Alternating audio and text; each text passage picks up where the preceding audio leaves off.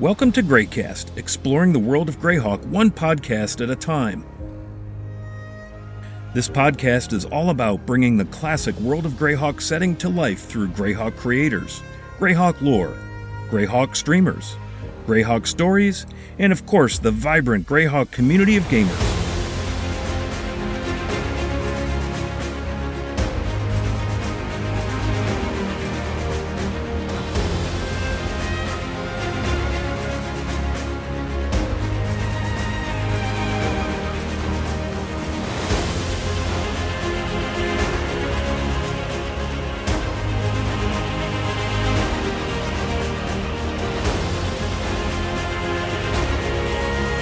Thank you for tuning in and let the exploration of Dungeons and Dragons' most classic and revered setting, the world of Greyhawk, begin now.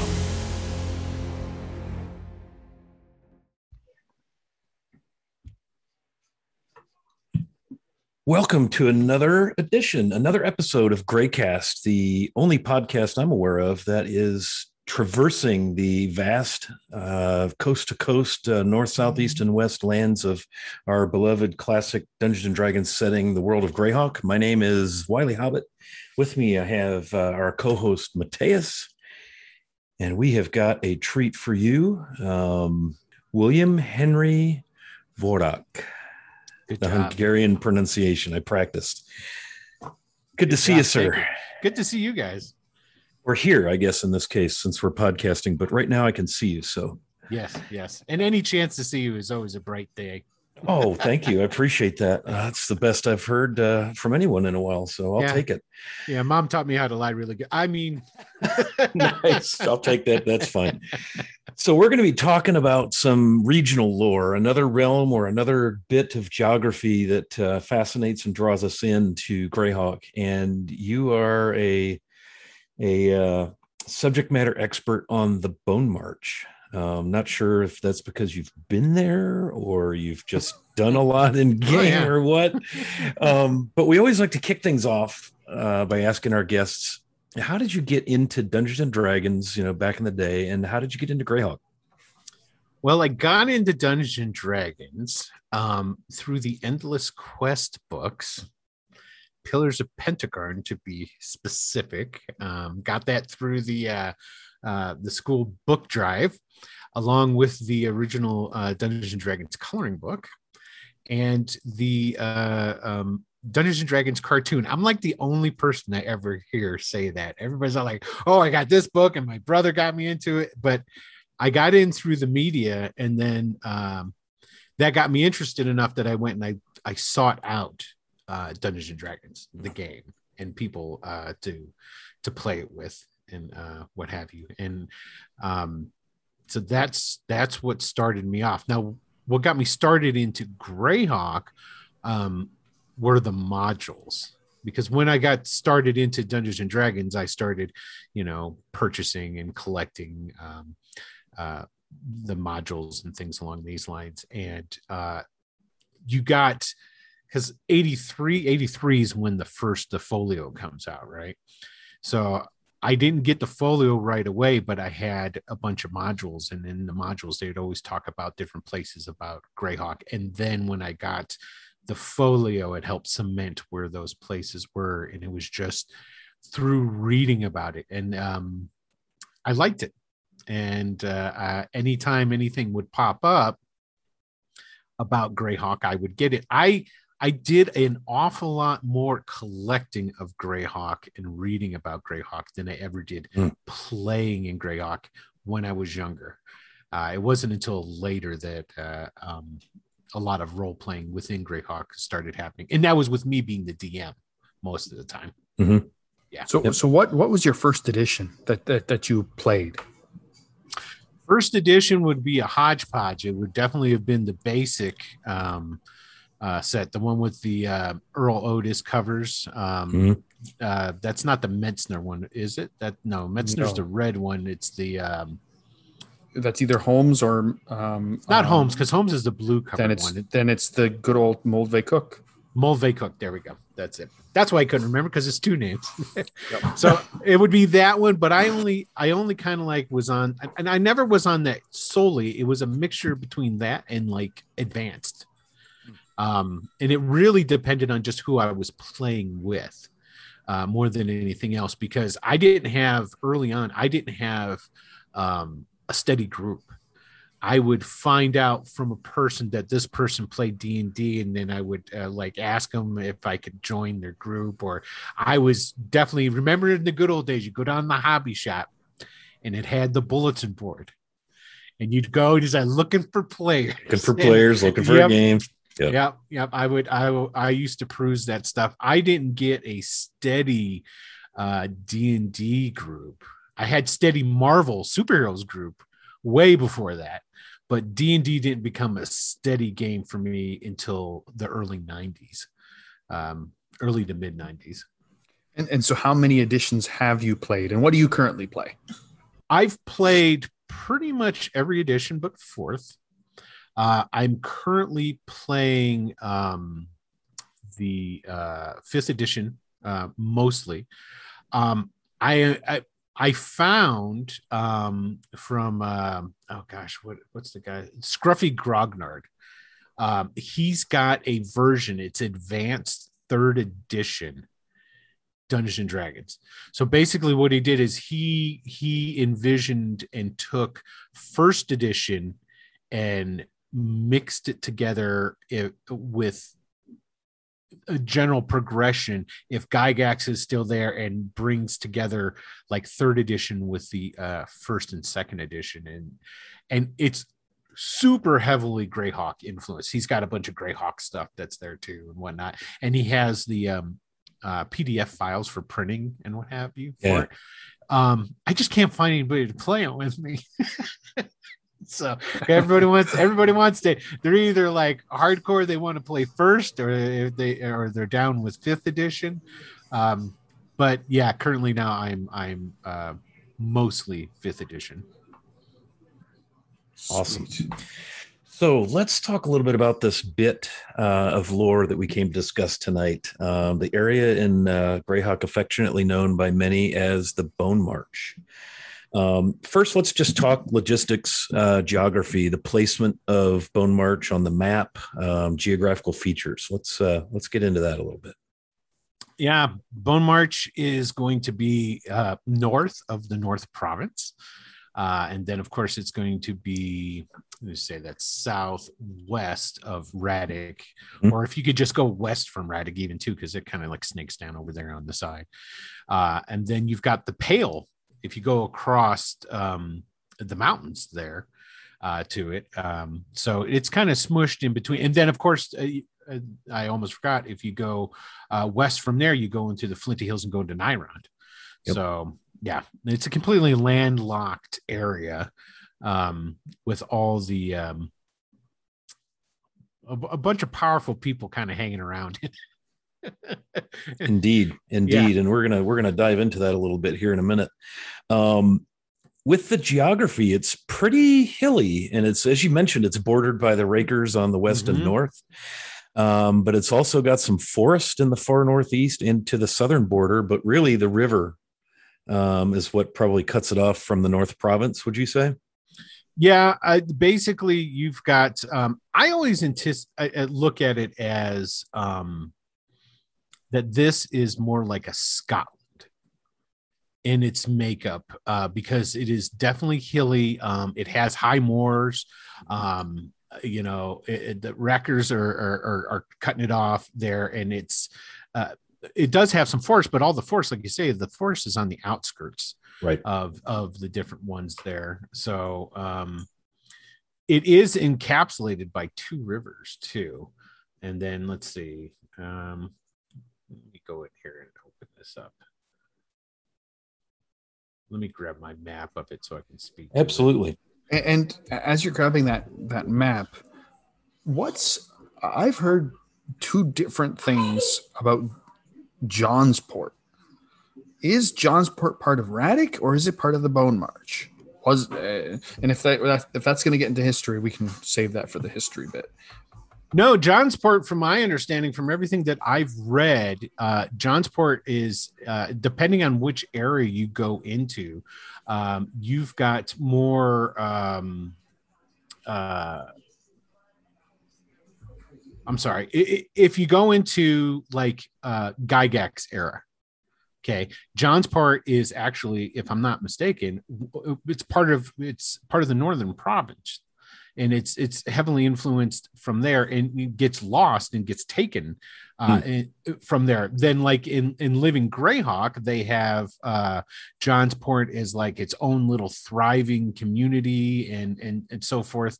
Um, so I think it really it's one of those grab bag sort of things because in Gygax, when Gygax was writing in the um uh in the Dragon magazines in the earlier magazines like 65 and, and what have you, he talks about the sacking of of Johnsport and he talks about the battles there, you know, but it's it's talked about in as being part of it's like a free city, but influenced in overwatched by the northern province.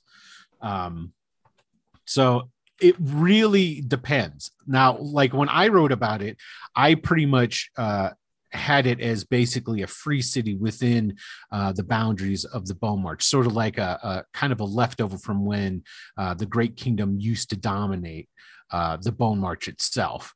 Mm-hmm. And uh, when the Bone March fell, it held out for a while. But then, of course, you know, it really depends on which view of history that you want to go with.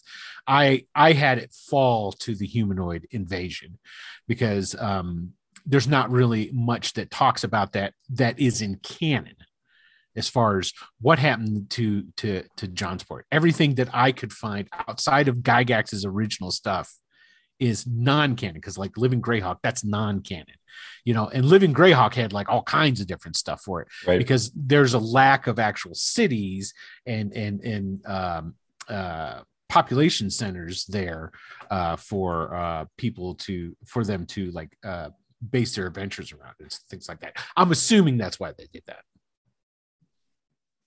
Interesting. Plus, it's you know way, way, way east on the coast, and it's in the probably the narrowest part of the current you know mm-hmm. boundaries of of the Bone March, as Anna Meyer has it on her map, between Ratik and the North Province. So, yeah. So you mentioned a lot of hills, high moors, high plains, grass, bordered by mountains, rivers.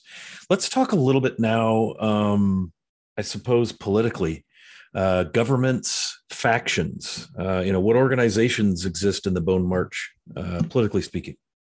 Well, I did, of course, like a, a studious fella. I brought up the map so that I could get the. Uh, now, the Teesar Torrent is the major river. The one that right. I couldn't remember is the Harp.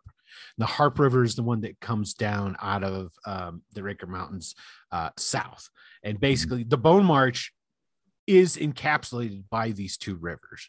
So um, and that's what makes it a little bit more um, I don't know. I wouldn't necessarily call it easy, more easily defendable, but it's a lot easier to keep those humanoids on the other side of the river. That's so right. Yeah. So I'm sorry. What would you say uh, about the? What was your last question? Yeah. So the politics, the the government uh, factions, what organizations exist there in the Bone March? Well, when I looked into it again, uh, as far as anything uh, canonical, you've got Gygax's stuff from Out of Dragons. Right. Um, his stuff out of Dragons, uh, out of the Dragon magazines, pretty much only centers around uh, two places. You've got Knurl, and usually pretty much Knurl's it. Now, Spine Castle is mentioned and mentioned quite heavily, but it's only mentioned in the fact it's in the backdrop of the battles. Right. You know, it's in the backdrop of the battles against the barbarians and, you know, and, and, against the hordes. Um, so I guess that's where the remnants of the old uh, northern province people, you know, they had their uh, the uh, the government when it was when it was a province up there. Uh, but that out after after the humanoids come in, you know, there's not really much there uh, it's taken over by them. So I guess you can say it's it's their uh, center of power. Mm-hmm. Um, but the majority of the writing is really on Knurl and right. um, uh, Dunstan and uh, those sort of things. Now, in when Gygax writes about it, they're evil. they're not good guys. Um, they work uh, hand in hand with the North Province. uh, to during the wars. Um, but the Dunstan and, and his his descendants are are all categorized as uh, slicko car salesman type of guys that are playing off of um, the uh, the North Province, trying to get as much as they can out of the armies that are coming through. This is back during the uh, the wars between uh, the the barbarians and the um, and uh, the North Province and the Great Kingdom, but and really that's it. Um, Johnsport is pretty much not an issue or has any center of power except for Knurl. Uh, Spine Castle, after uh, the defeat of Northern Province and, and the great uh, um, the Great Kingdom's forces there, after they're destroyed, um, it just becomes that becomes the hub for humanoids, and you don't really get much else. I mean, pretty much, uh, like I say, Knurl is it. And all they say about Knurl is that Knurl is the only bastion that is not conquered. And then that's it. Right. I mean, if you're looking for a place, this is why when I was writing stuff on the Greyhawk Companion, that all the stuff that went up there that became uh, the uh, the uh, Bone March Companion, all that information that got put into there which is you have to give a tip tip of the hat to the, uh, Matthias about that because that's that's all. I wrote some of this stuff, but that's all the the compilation of that. It's all Matthias, but that all comes out of the stream that we did that was set in uh, the Bone March. And the reason we chose, or I should say, I chose the Bone March to do it is it's completely wide open. Right. Now, there's a lot of suggested things like the populations of Spine Castle and Johnsport are and the little homesteads and villages that are dotted throughout the Bone March. While they were destroyed, the population wasn't. And Gygax writes about them becoming nomadic within the area and, uh, and becoming wandering tribes. Um, so um, basically what I did with that is I had them go back to their roots and I had a number of different druids that helped to uh, gather them, organize them, and move them around. Um, he doesn't really say much else about who or what those people are, but he does say that there are um, those those populations that were able to escape. It doesn't say anything about people fleeing out of the Bone March, going further south, or maybe going west into Nyrond or over into Ratik, um, but primarily staying in the lands, but becoming, uh, like I say, nomadic. And um, brief, just briefly tell us about Knurl Is it a city? Is it a province? Is it a like, Knurl's a small city? A small city, right? Small and there's a and there's a county, isn't there, that goes with the, the same county of Knurl goes along with it. Now the Knurl itself got bolstered up because it was the jumping off point for all of the um, the Great Kingdom's uh, military excursions in there.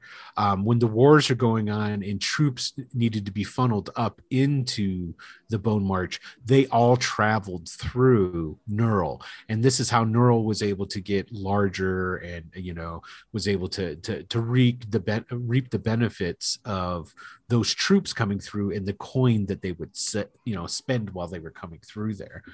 So, but it's a small it's a small city. Um, if I remember correctly, the total amount of population is it's not over like three thousand. So it's which is big considering for its location, but Right. um, yeah, but as a whole, it's not not very large, and it fluctuated, and depending on which sources you were looking at, um, so Yeah, I'm just. I'll look briefly here at um, Bone March Knurl. Uh, by the time what 591, Knurl is thirteen thousand five hundred. With John's, that's by that, that's according to the Living Greyhawk Gazetteer. Okay, that's living Greyhawk. So they, they do have it as the substantially higher population point at that So, time. uh, I guess I guess that it- must be that must be. I guess they're taking into account the refugees that would probably come in and and, Hmm. and settle in there from being dispersed throughout because of the humanoid, uh, the cursed invasion. Well, and I wonder if that that encompasses then the whole county. Yeah, but you see, Yeah. that's another thing too. Like right there, it's the this is what I'm talking about, especially like with Johnsport. Like in Living Greyhawk, Johnsport is a viable city. You go further back, and Johnsport's not. I mean, it's it's it's a center point of getting smashed uh, by uh, barbarians. And if it wasn't bar, the barbarians don't take it, but the humanoids do. You know, so So briefly tell us about the the the peoples that live in the um uh, in the Bone March, the peoples, the culture, the demi-humans, uh, the humanoids. Yeah. What people groups live in the Bone March? surprisingly um you would think that there would have been something written about the dwarves up in the rakers and it's not really um you see dwarves written about it um in in the living greyhawk you see them pop up there and the uh the dwarven tribe names that you have over there are all hawaiian and they're all over there between bone march the border between bone march and uh um, through the pass. And that's because in Living Greyhawk, uh, Bone March uh, was in was Hawaii's region.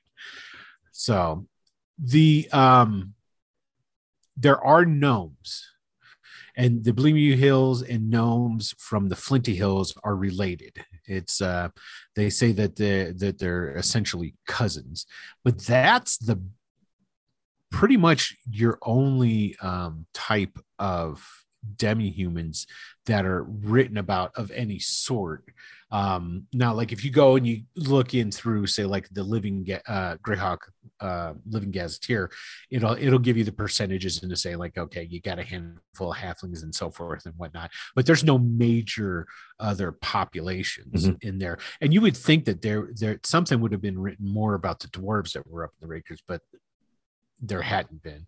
Um, as far as humans, too,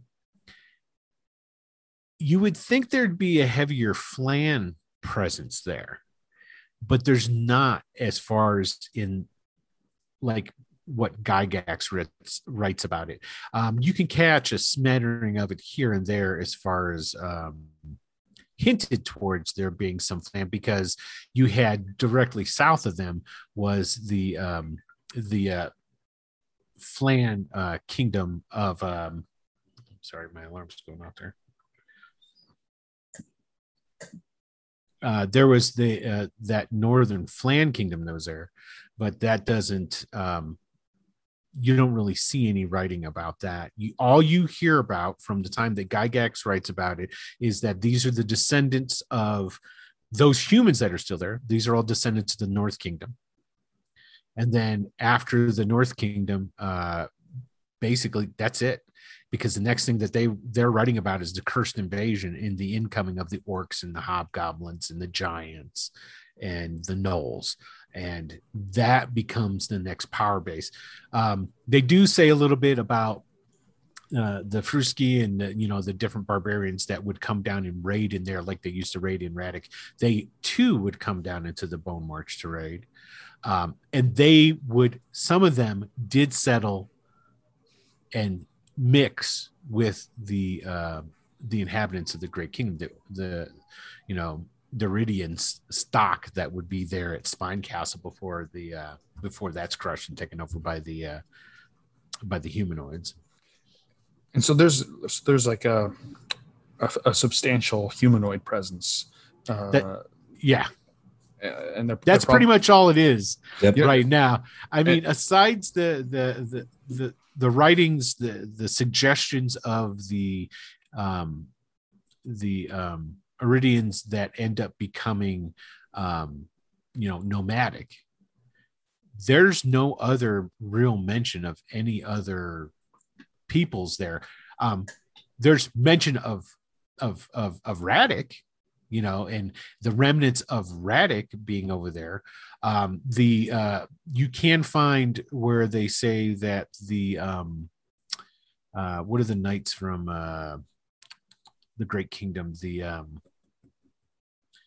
guys that were smashed. Um, Knight Protectors. There's mm. the hmm. word. Uh, the Knight Protectors, they were uh, stationed up there and they had a, a large contingent in Spine Castle. And during, uh, you know, they were key in the destroying of the barbarian invasions and stuff like that. But when the cursed invasion occurs and the humanoids are are uh, come in and take over, those who remained of that go to Ratik.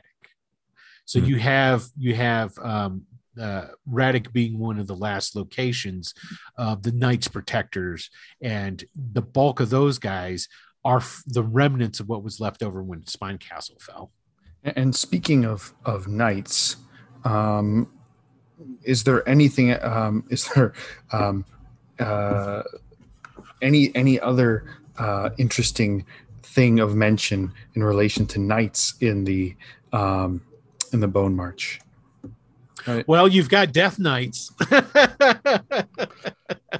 you've got Death Knights, and they're all along the border there, uh, of the uh, of the Highlands, uh, right across the river, where they have all the Highland forts and what have you, um, to to keep them in in uh, in bay. Just just um, when you thought that uh, a bunch of a, a massive armies of orc orc and gnolls weren't weren't, weren't right. enough to deal with, you've got Death Knights Yes, exactly. And that's now the Death Knights and stuff like that. That's something that comes later. You're talking about that that comes during third edition that that gets interjected into there. Yep. Um, before that, the that wasn't there at all. So and um, uh, what's the name of that? Uh, the castle. It's Deermock or something like that. Defar. Defar. There you Defar go. Defar Castle. Yeah. Defar. There it is. That's that's that's the um where that where the Death Knight guy lives at. Yep. But it's like there's nothing really that's ever done with that. It's almost it, I, when I looked at the um the Bone March, it was kind of like an afterthought, in my opinion. I mean, it's like sure he's these are he's supposed to be a leftover um, from the time when the Knights Protectors were there at Spine Castle. And you know and then he too uh you know becomes a, a death knight later. Um but now to be fair the, the plug the plug was probably pulled before they had a chance to do anything with it uh, because the author of the death knights article in living greyhawk was gary holian right yeah I, but I don't know. It's like when I went through in the the material that I looked at for for my fleshing out of the Bone March and everything I did was primarily I used Gygax's stuff. Um, this uh, everything that came out of the Dragon magazines. Um, even when we did our stream there, I didn't focus on the Death Knights at all because it's just this little area. It's on the Teesar Torrent. Nobody goes there Nobody does anything. There's Death Knight lives there, and everybody's like, okay, so that's just where that guy's at, you know. And like I say, it, it kind of. I always thought that it it didn't fit, you know. Now, granted, if somebody could come, I mean, if Gary has more information about that um, that he wanted to put down, and because I know that in the later um, uh, Dragon magazines, they do talk about uh, Gary wrote the only, yeah Gary wrote the only the only actual right. adventure, the Spine Castle module. The Spine Castle, yeah, exactly. Um, which is another thing that uh, when it came to uh, the Bone March, I didn't touch because why would I? you know, Gary had already done that stuff. So going back through, uh, the only thing that I ever did with Spine Castle was uh, name uh, some of the different um, uh, humanoid clans that were in there, uh, and those names come from uh, the the dragon articles back in. I'm pretty sure it's 65, uh, Dragon 67. It's all it's towards the later end of uh, Gygax writing about Greyhawk in there that that a lot of that stuff pops up. Interesting. So you've we've kind of danced around some of the major historic events. Can you give us just a brief kind of history of the biggest you know, kind of in chronological order, the biggest events in the history of the Bone March, getting us maybe up, you know, to to 591. Yeah. Well, there's there's two. You've got the uh, crushing of the barbarians um, at Spine at the battle at Spine Castle, um, and then that's where the Bone March gets its name because they're saying that the the fields of the dead left after the uh, the battle, the bones there were too many to bury. They're left there to rot and wither, and for uh, you know many years afterwards, the bones could be seen, and thusly it became the Bone March. Yeah, Um, yeah. and that's what stemmed the the barbarian invasion that came in. Now that happens back in um, what's that five? It's like the forties. I don't know the specific date, but Mhm, it's uh, you know because the 562 563 is when the cursed invasion happens. And that's the next big thing and that. And so you have it was like 20 years after the fact that the cursed invasion is the influx of the humanoids. Okay. Um by that time due to due to the politics in the in the great kingdom um the bone march didn't have um the troops it used to. You know a lot of those uh, after because things had quieted down up in the in the bone march by that time. So when the humanoids come during the cursed invasion um they basically are able to very easily go through and wipe Yeah. everybody out. Even for a place like spine castle which is uh, a hefty uh, uh fortification yeah, yeah. yeah because they're very they're able to to take that take that out pretty easily so I want to talk for a couple of minutes about your work on the Bone March. This uh, this work that you put together, um, the writing you did, that uh, Mateus had done the editing and compiling. Just tell us a little bit about what that's about, maybe what that covers uh, chronologically, how that fits into the the Bone March that we've all come to know and love.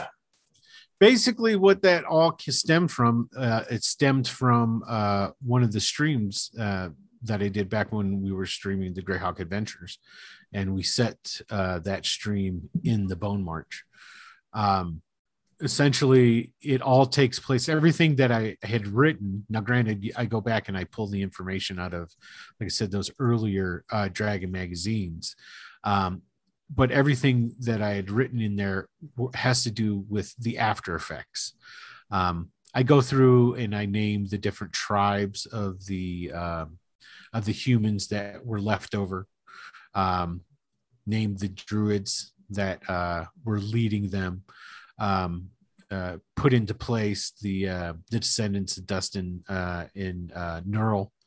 Uh, I actually turned Knurl from um, an evil place into a good place. But then again, in Living Greyhawk, um, it's a good place too. It's it's not a it's not an evil place anymore by then. Uh, and then I did a lot of work and I put put a bunch of dwarves in the Raker Mountains that were not over there by uh, by Ratik. Uh, and essentially, it all takes place. You're talking 591 and further. I, I based the campaign in like 595.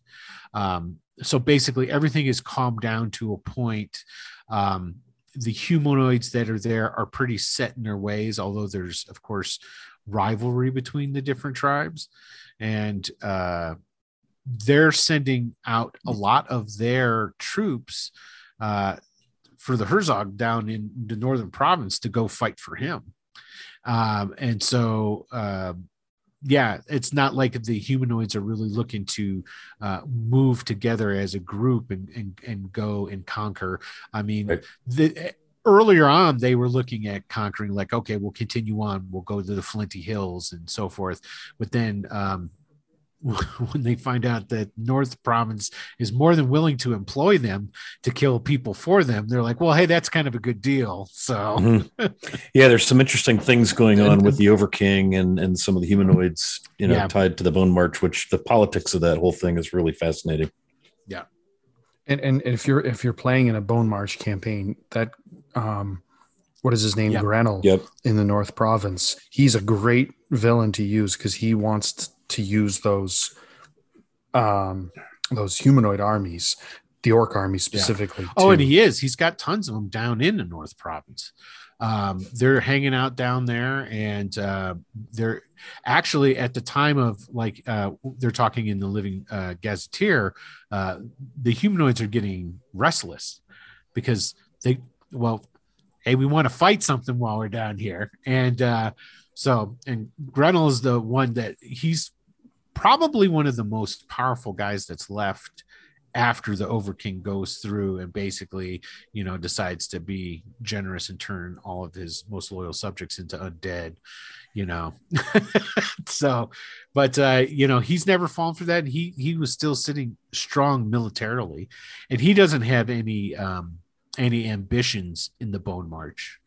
Um he did early on and if you look in the early uh Gygax writings in dragon magazine he's the, he's the fellow who's leading the armies and whatnot that are going up into the bone march uh even back fighting uh against the barbarian invasion and stuff.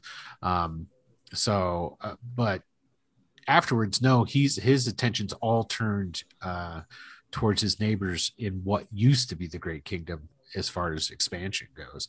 That's the the bone march is very open. It- there's like a power vacuum in there. There's a lot of different organizations. Right. but no one's got enough power to really do anything. None of the, the all the humanoid tribes are fact fractured they're not like some big cohesive group um, you basically you got a faction that is in Johnsport and you have a faction that's up in Spine Castle, and they're comprised of different um, you know tribes that you know wax and wane in their influence.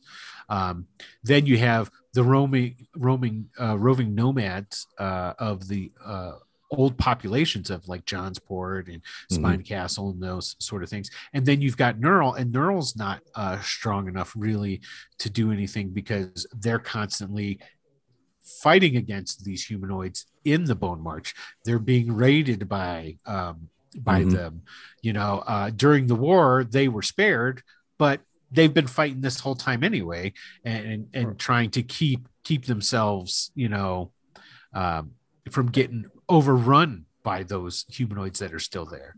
And if you if you look at the um, Gary uh, uh, Gary Spinecastle um, module in in uh, Dragon Magazine or Dungeon Magazine, wherever it appeared, um, I think it might have been Dungeon. It's Um, dungeon. Yeah. Um, but anyway, he describe he just brief has a brief little backdrop, and he describes that Knurl is actually on the confluence Yeah. of those two Yeah. rivers, and that suddenly makes sense on why it was so it didn't fall to all these um, Yep. orc armies because you have w- water on either side and a one big wall in the front. It's much easier to defend one wall than it is Yes. to be encircled. And if you hold the if you hold if the the the bridges across the those rivers are behind your wall, they can't um, they can't uh, starve you because you you have access to the, the the south side of the river. Um, and, Well, and so- Knurl Knurl predates Spine Castle as a as a as a fortification and as a it, uh, um, uh, a center of uh, like a town in, in, in a city, because that's where they originally um, that's the springboard. It always was the springboard Right. of the Great Kingdom going up in Going to there. the When they north. Yeah. when they were first pushing in there, that's where they set up base first. So, like their fortifications and whatnot, you would think would be pretty well uh, established with the amount of history that it has behind it, especially with going in and and and subduing that land like they did. Um, for that's like even when they there's never really any mention of serious humanoid problems in the Bone March until the Cursed Invasion. You know, before that, it's always this is how the barbarians come down. They come down through the pass. They come, they, you know, they cut south across what will become the Bone March into uh, into the Great Kingdom, and those who were homesteading up in the Bone March. So that, I mean, you don't even hear about that as, as far as there being any kind of substantial threat there. So, and I would I would assume that's probably because of the simple fact that the, the barbarians had such a presence there. They themselves probably kept the uh, the clans, the humanoid clans, in check.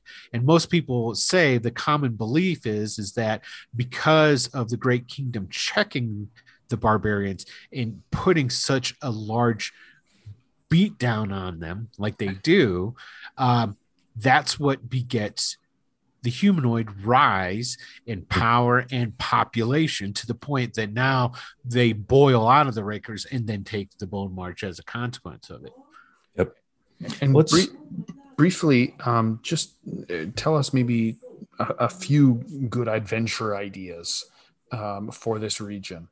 Um, there's tons. tons. I'll, I'll I'll start off with the very first thing. The entire premise of when we were streaming there, the story that was set up is that the um, uh, the Count of Knurl uh, is looking to uh, essentially expand and uh, get more uh, um, more territory, and he's doing that by setting up fortified uh, towns, and he's going up the Harp River dropping fortified towns and you know adventurers uh, were hired to go and be uh, essentially uh, protectors slash law slash mercenaries basically to to do uh, different types of jobs uh, for them while they're there.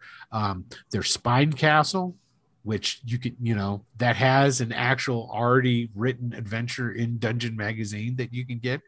Um, you there's all kinds of adventures that you could have as the descendants because you're talking about by the time that like in the 590s you're talking it's like 30 years later from the time that these uh the inhabitants of Johnstown and Spine Castle that became nomadic have been living up there displaced in a more um, nomadic lifestyle. So you have adventures that you could have with those people, um, you know, as as well as the slave trade from the Gnolls in in, in Johnstown and stuff like that. I mean, because they're raiding out of Johnstown up through the the woods there into Ratik.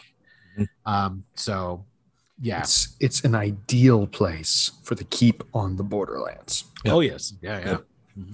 i uh my first stream game streamed game um i ran b one um from the goodman compilation into the borderlands i think they called it um yeah into the borderlands. And it was the the Quasqueton adventure. And i placed it up at the end of the rakers between the rakers and the gamboge and the party assembled in edgefield and i had politics and orc encampments going on with uh you know ties to the to Grenell and they had to go through Knurl to to go mm-hmm. find uh, Quasqueton and it, it's just a clean slate of I mean there's there's uh, ample monsters and things. There's uh, you're not too sure if Knurl is good or not um, I mean, it's not an evil empire, but you know, if you're not from there, you're a little careful. Um, but it's it's like a clean slate because all the all the things you want um, are there or um, within reach for a really great adventure. Yeah, so, Edgefield Edgefield used to have an awful lot of ties to the Bone March back before it fell, because again, talking about soldiers and people mm-hmm. that were used to then um, uh, like uh, populate the the Bone March for the Great Kingdom uh, and settle there, they come from Edgefield. Yeah, kind so, of jumping off.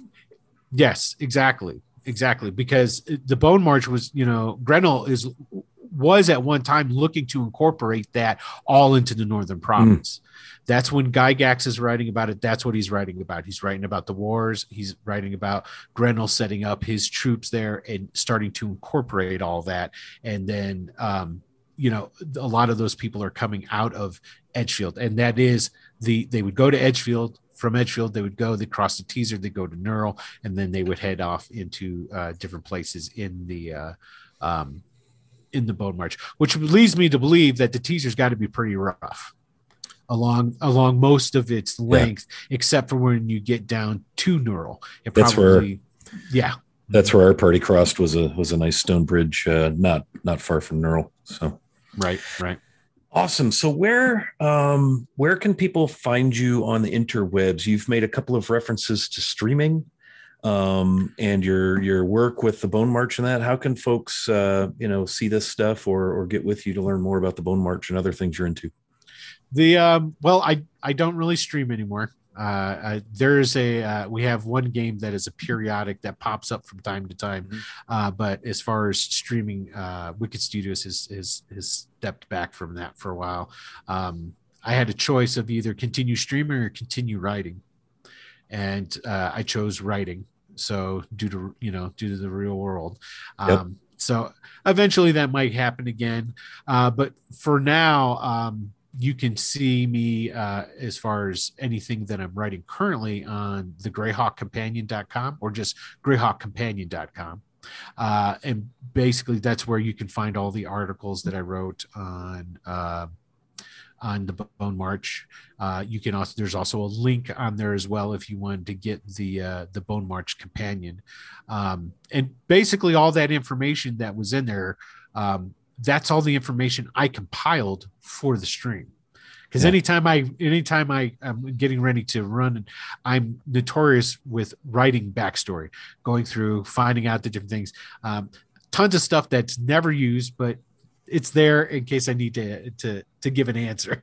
So Well, and if uh, you've never DM'd, I, for me anyway, as a as a pretty active DM, half the fun of DMing is the prep and the learning and the immersion Yes. you experience. And so you may write and create and learn and research, knowing full mm-hmm. well there's no possible way this could ever see the light of day. But it sure is cool to have it, and it helps you immerse the players into the into the region as well. I think. Well, and that's the big thing that I had. The whole reason all that information came up and I wrote all that I did about it is because I needed answers to be able to throw out. So it's like, okay, all right, there's nomads. Well, well, what about them? you know, so I had to devise the tribal system that they had and, and what have you. Um, as far as Knurl, it's like, okay, well, Dunstan isn't really um, in charge. Uh, I don't, I, I think in Living Greyhawk, I, I he might be in the Gazetteer, but they talk an awful lot about his sister and what have you. It's like, okay, so it's all set up for a bunch of court intrigue. So I'm like, okay, well, what is really going on with that? You know, what's happened up there in, in Johnsport? You know, why are the why aren't the humanoids going anymore uh, and, and attempting to uh, you know Uh, push so, their agenda. So, and that's where all of that came from. Why are Yeah. the, what's going on with the gnomes? I mean, Yeah. the gnomes, the poor gnomes are there the entire time. They uh, Gygax does write about them joining in the battles, but that's it. You don't really Yeah. hear much else of, of, of a note about that at all. So, um, so yeah, so you can find other stuff that I write about. Like I, I'm currently doing a, uh, uh, a a plethora of Greyhawk fifth edition paladins. It's uh, I had Oh, cool. done I had done something similar to this with warlocks and uh, hero gods, but basically uh, because fifth edition uh, uh, paladin oaths are not really connected to deities, but uh, it, I I feel that the to give it more of that old school fa- flavor and to tie it to Greyhawk, I'm I'm uh, making oaths for all of the different Ah. Greyhawk gods. That's Yeah, cool. Yeah. So, and then what, whatever else strikes my fancy. So, but aside from that, the only other thing I'm really currently doing, besides uh, I am writing, we've got the, uh, um, we're doing, it's not Rook Roost, but it is a Raven's Rook companion. Uh, it's basically, we're writing a, uh, uh, a story um, supplement, not a story, a, a city supplement for um, what Raven's Rook. So, uh, so it's a lot like uh, like Carlos Lising does, uh, where we're Mhm. strip we're stripping out the IP, but it's essentially it's Rook Roost from the Bandit Kingdoms. So that's in production, and we've got um, uh, a couple of other adventures that are in in production uh, right now. So, but uh, that's awesome. So yeah. give us your th- two sentence elevator pitch. Why should I play in Bone March? you should play in Bone March because it's a, a blank canvas with a bunch of um, adventure hook opportunities for the pre-existing uh, people and organizations that used to belong there. There's some ha- hanging on by their fingernails, and then there's um, you know what was left behind. Uh, plenty of ruins, plenty of uh, humanoids to kill, uh, plenty of people willing to pay you to go and do a good deed by killing a orc chieftain or a tribesman for them. It's rich. It's rich. All right. Well, that's uh that's our time. Uh William, it's really good to see you again and really cool You to too. kind of dive into a uh I don't know, less explored. Uh maybe, you know, there's not a lot of modules set in the Bone March, so it's a little maybe a little more obscure, but man, is there uh fodder for gaming up there. Holy cow. There is. That's one of the things. Like the the further out you go from the center of the wheel of the Flanaess which is the central area, uh, the more you find these type of uh, you know type of places that have a lot of seeds and kernels that are thrown out there. Um, you know, but it's not fleshed out. You Right. know, so it's it's perfect for being able to go in there and you know you've got Ratik on one side, you've got uh, the Northern Kingdom to the south, you what remains of uh, the influence of Nyrond to the west, but then you have all the political intrigue that goes on in with the humanoids there, uh, Knurl holding on, like I say, the nomads, that sort of thing, and dwarves. That was my favorite thing about writing in the Bone March was fleshing out some dwarven clans up in in the Rakers uh, that could that had an vested interest in what was going on. Absolutely. Yep. Yeah. All right. Well, we sure thank you for your time and talents and all of Thank your you. uh, your knowledge and history and gaming in the in the Bone March. So we'll be back uh, in another couple of weeks with another episode of Graycast. In the meantime, give us a follow on Twitter at Graycast five seven six. I'm Wiley Hobbit on behalf of William Vorak and our co-host Mateus. Uh, we'll see you uh, on the other side. Enjoy your adventures around the world of Greyhawk. You've been listening to the Greycast podcast, where we explore the world of Greyhawk one podcast at a time. Mateus and I are excited to share our passion for the world of Greyhawk with each of you. We'll drop episodes every other Monday featuring all things Greyhawk. Please refer us to all your cool, nerdy Greyhawkian friends and allies, even your most hated enemies at the gate.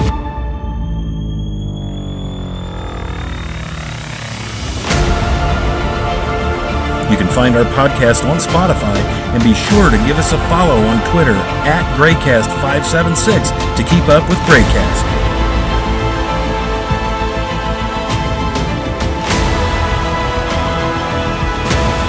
Until next time, remember, it's a dangerous business going out your door. You step onto the road, and if you don't keep your feet, there's no knowing where you might be swept off to.